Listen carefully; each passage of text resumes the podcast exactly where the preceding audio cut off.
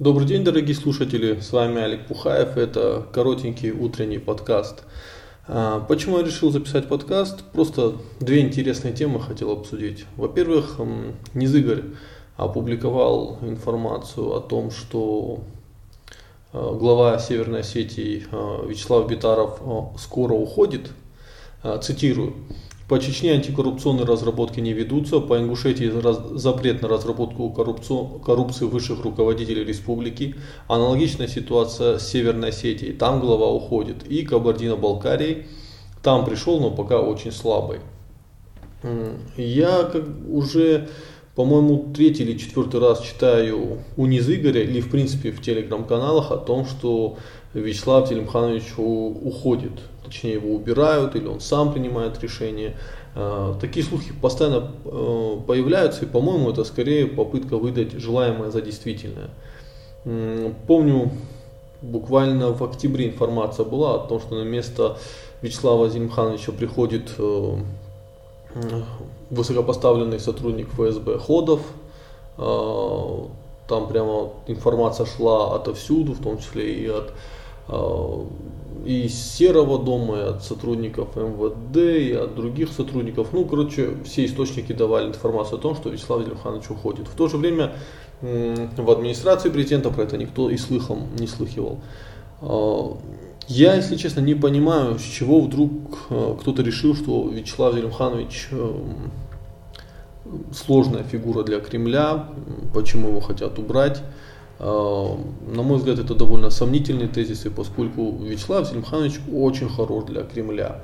Во-первых, э, в Кремле не любят глав регионов, которые пользуются большой народной поддержкой. Почему?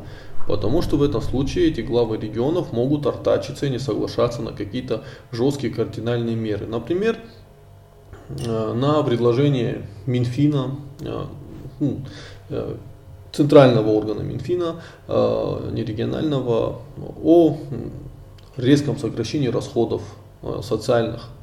Э, могут быть, скажем так, высказывать свою фи в отношении роста цен на бензин, то есть или же, например, тоже проявить какую-то э, нелояльную позицию по принципиальным вопросам, такие как э, закон о добровольном изучении родных языков, дело в том, что популярные в регионах лидеры, они э, волей-неволей будут пытаться сохранить свою популярность и защищать свою электоральную поддержку, свой электорат. Каждый человек хочет быть популярным а, у своего народа, каким бы там, может быть, в глубине бы плохим он не был или хорошим. Э, просто популярность это очень большой ресурс, с помощью которого можно выбивать э, плюшки, э, с помощью которого можно требовать чего-то от Кремля или же ну, требовать от Кремля согласований каких-либо действий в регионе. Например, что делает Рамзан Кадыров. Безусловно, его популярность, конечно, строится немного на, на других вещах, но все же он сильный региональный лидер и он очень сильно выделяется. Да? То есть у нас э, в России получается три фигуры. Владимир Владимирович, э, потом Игорь Сечин и уже третий, наверное, Рамзан Кадыров. Ну или четвертый после Чемизова. Э, Татарстан, к сожалению, разнесли в пух и прах. Вот поэтому я не понимаю, почему все хотят отправить Битарова в отставку. У Битарова довольно низкий рейтинг, а, особенно в конце ноября фиксировался низкий рейтинг до решения о том, что электроцинк закроют. Но, как показали наши опросы, люди пока не верят в то, что электроцинк закроют. Кремлю очень легко продавливать Вячеслава Зелимхановича, требовать от него каких-то решений, популярных или непопулярных. Поэтому зачем его убирать, непонятно. Более того, убирая Вячеслава Зелимхановича, э, в Осетии создается, скажем, эм, такая ситуация откат. Э, в каком смысле откат? То есть пришло, пришел э, Тамерлан Агузаров, он э, начал такую небольшую войну с командой Таймураза Мамсурова и, и Сергея Такоева. Потом он скоро постижно скончался, война не была завершена, сейчас Битаров пытается как-то внутри своей команды уместить и старых, и новых, но конфликты еще продолжаются, насколько я знаю, очень много людей из бывшей команды недовольны действиями Битарова, поскольку так или иначе а, их возможности серьезно были ограничены, поэтому они хотят реванша. И ну, довольно часто вот в беседах с разными людьми я слышу, как только Вячеслав Зельмханович уйдет, на него будет совершена очень серьезная финансовая там, атака, может быть атака с помощью правоохранительных органов.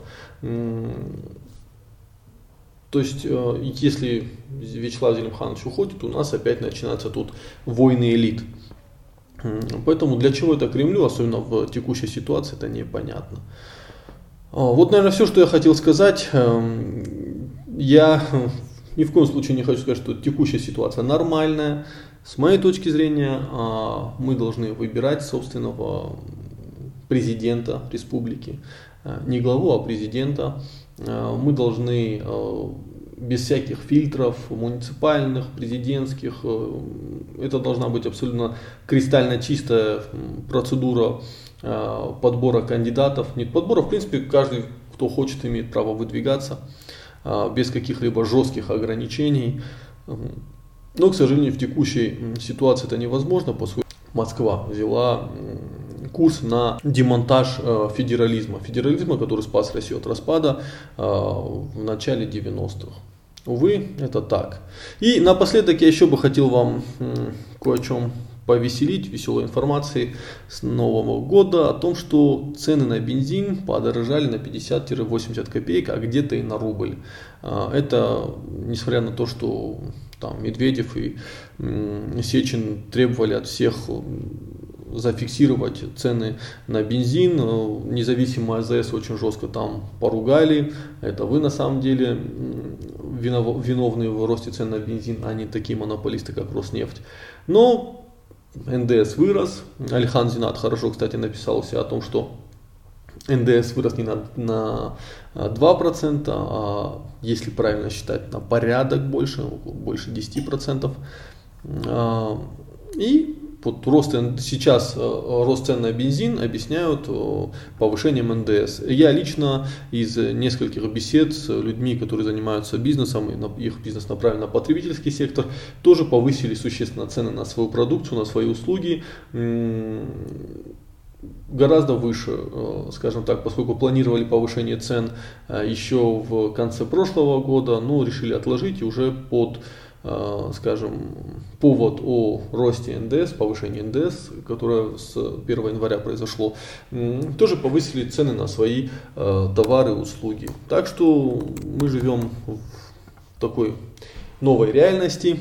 Единственное, что радует, э, курс доллара серьезно просел. 3 января он допрыгнул до 71 рубля. Сейчас он упал ниже 67 рублей. Цены на нефть опять резко выросли. Это рекордный рост был за последний год, если не ошибаюсь, на 9% за неделю. Так что не все так плохо. Хотя я думаю, что все сейчас из нас почувствуют и рост цен на бензин, и рост э, НДС. Это существенно скажется на наших карманах. Так что будьте морально к этому готовы. С новым 2019 годом!